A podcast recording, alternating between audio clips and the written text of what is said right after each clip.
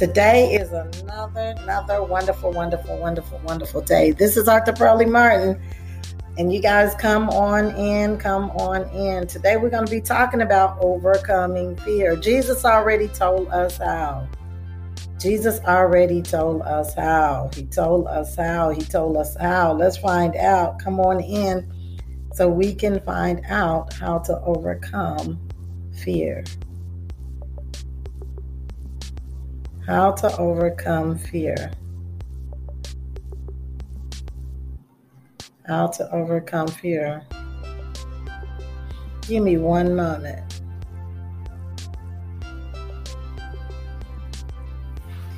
Glory, hallelujah. Glory, hallelujah, Jesus. Glory, hallelujah, hallelujah. You guys be patient. This is my first time, my first time. I'm going on live with someone else, so trying to bring um my wonderful, wonderful, beautiful sister, Prophetess Rose, in on with us. One moment, one moment, one second, one moment. We're going to be talking about overcoming anxiety. Good morning, my brother. I love you. Good morning. Um, good morning, good morning, good morning. Love you, love you, love you. Um, we're going to pray. We're going to pray real quick here. We're going to pray.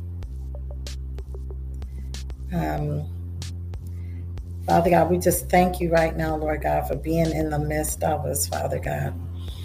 We just thank you, Lord God, that you say we're two or three or joined together, that there you are right here in the midst of us, right here in the midst of us, Lord God. Right here in the midst of us.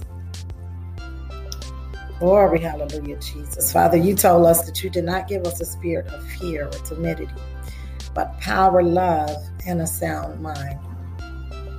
And so, Father, we just um, we just uh, exalt you. Give me one moment. We just exalt you. We thank you, Father, that your word it will not return unto me void. It won't return unto us void, Father, because as we sit here and we hunger and thirst after righteousness, your promise to us is that you would fill us. So, Father, um, we just thank you for being together here with us, in the middle of us.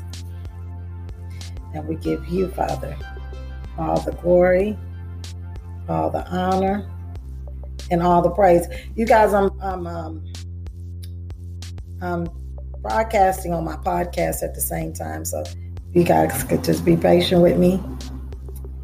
And I'm trying to bring on a guest at the same time. Okay. So we're getting ready to start here. Again, we're going to be talking today about overcoming anxiety overcoming anxiety.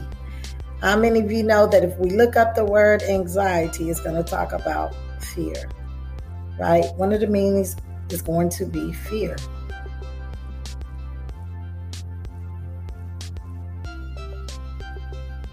Give me one second, one moment, one minute.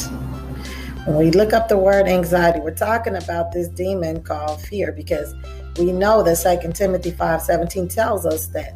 I, I spoke on this a little bit um, yesterday, day before yesterday, um, how fear is a spirit, right? And God says that He did not give it to us. He did not give us a spirit of fear. So we know right offhand that fear is a spirit. So, how do we overcome anxiety and fear?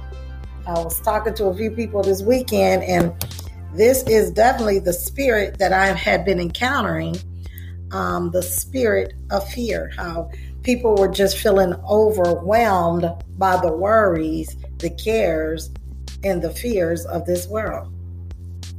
But Jesus told us not to be anxious for anything, right? He said, Be anxious for nothing. We're getting ready to get into it. Give me one second.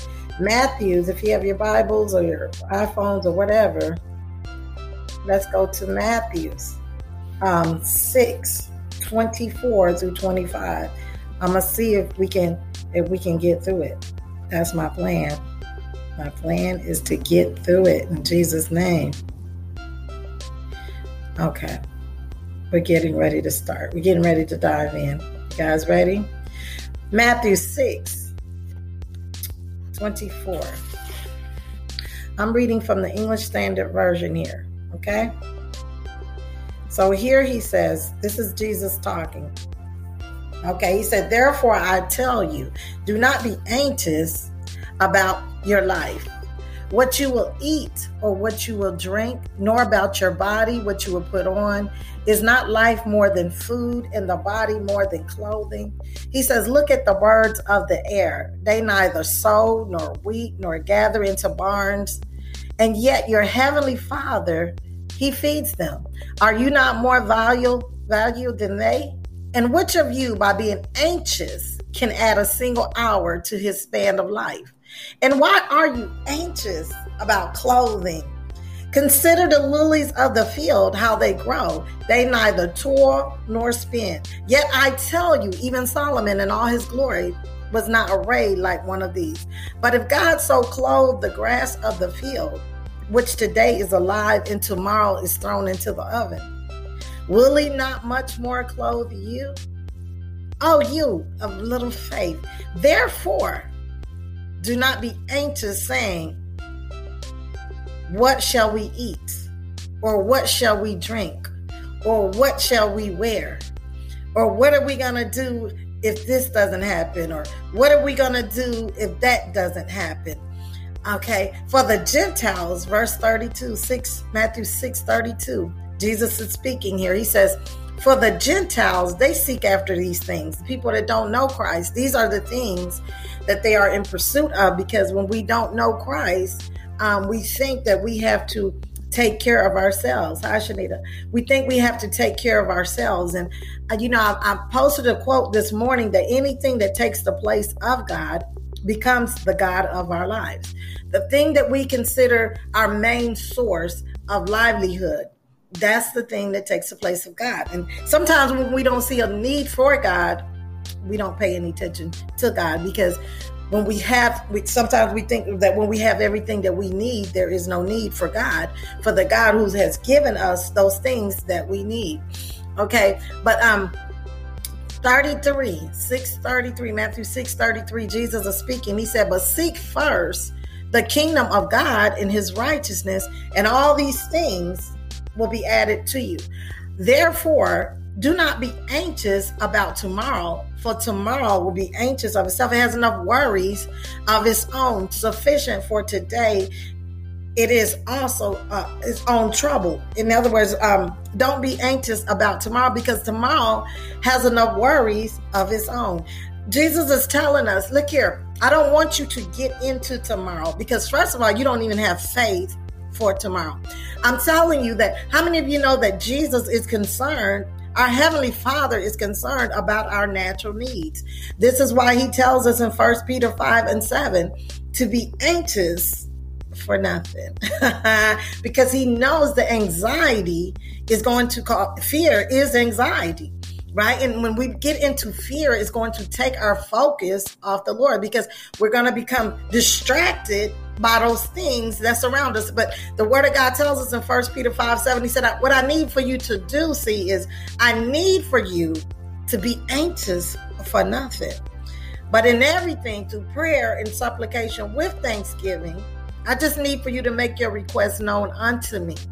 And then the peace of God, which passes all understanding, it will cover our hearts and minds in Christ Jesus. How many of you know that? So here we have the Lord saying, you know what?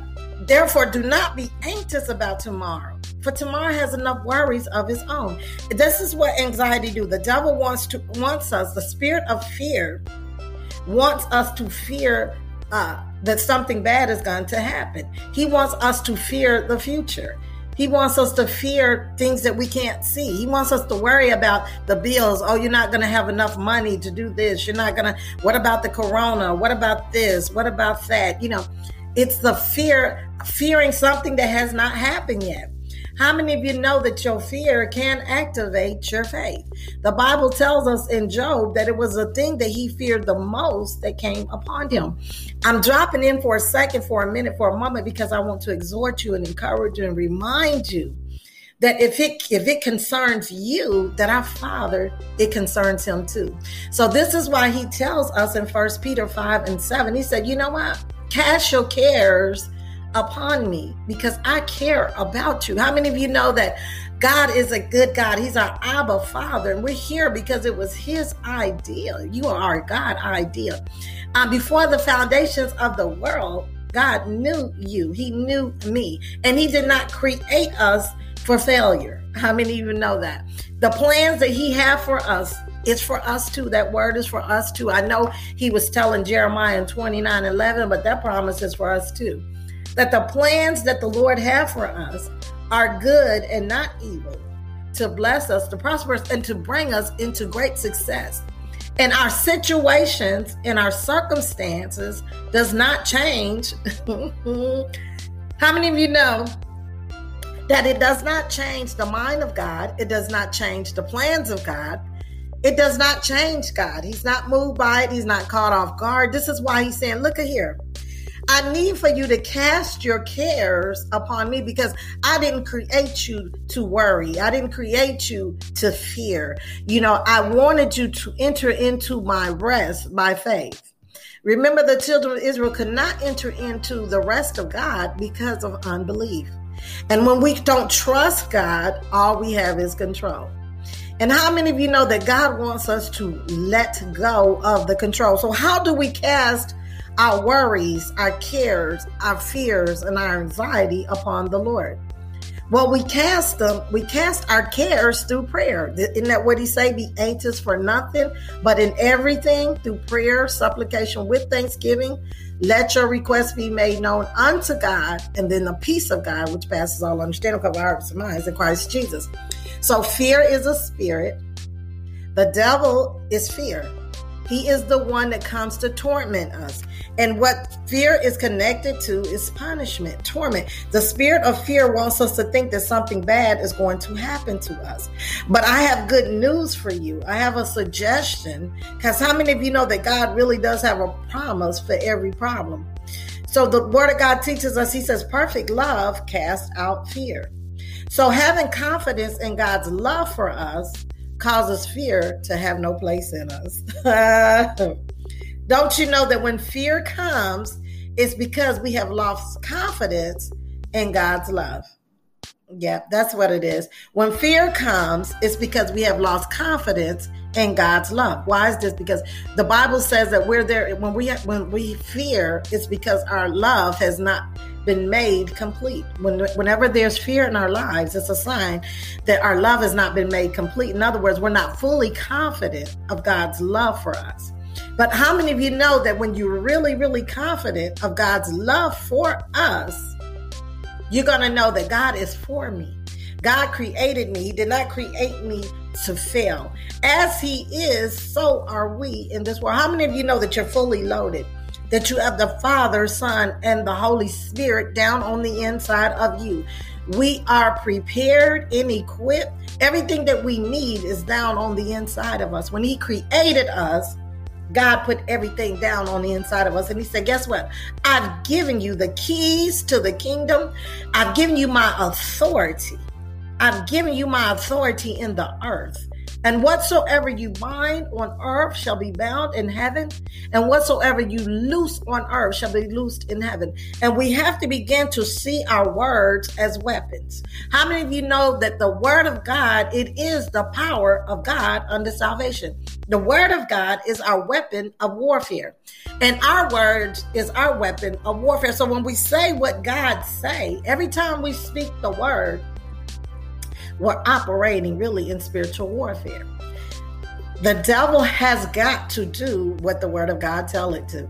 So Jesus said, I've given you the keys. We're, we're waiting on God to do something that he has already given us the authority to do. He said, whatever you bind on earth What are you binding? We need to bind up that spirit of that spirit of fear, that thing that's trying to torment us, that lie that the enemy is trying to tell us to make us believe that God is not going to supply our needs, that God is not there for us. Because how many of you know Jesus said, I would not leave you as an orphan? I would not leave you comfortless. One translation say, I would not leave you as an orphan. He said, But I'm going to leave you with the comforter, which is the Holy Spirit. And he said, He's going to comfort you. He's going to teach you. He's going to lead you. He's going to guide you into all this truth. So Jesus said, I'm not going to leave you comfortless. You know, as born again believers, our body is the temple of the Holy Spirit, the Spirit of the living God, the same Spirit that raised Jesus Christ from the dead. The Word of God teaches us that it lives down on the inside of us. Can you get that? That God is not just with you, God is not just for you. He's not just for us. But as born again believers, the spirit of the living God is on the inside of us. Thank you, Lord. Thank you, Lord Jesus. So I just dropped in for a second, for a minute. So, how do we overcome anxiety? How do we overcome fear? Because that's what it is. One thing we got to do is we can't walk in agreement with it. We have to quit saying my anxiety my this, my that. Because when you confess it, we can, when we confess it, we possess it, right? We have to see our words as seeds being sown. You know, God used words to frame the world. He said, let there be, and then there was be. So let there be light, and then there was light, right? So we are speaking spirits, and that same power that raised Jesus Christ from the dead, the word of God tells us it's now it's in us. As he is, so are we as born again believers. So what we do, we see our words as, as, as, seeds being sown into the lives of others and into our lives because we say it right. Life and death is in the power of our tongue. What does that mean? And we, and we will eat the fruit thereof. In other words, we're having what we're saying. So stop saying what you don't want and start confessing what you do want. So we want to, um, the Bible tells us, he said that God watched over his own word to perform it.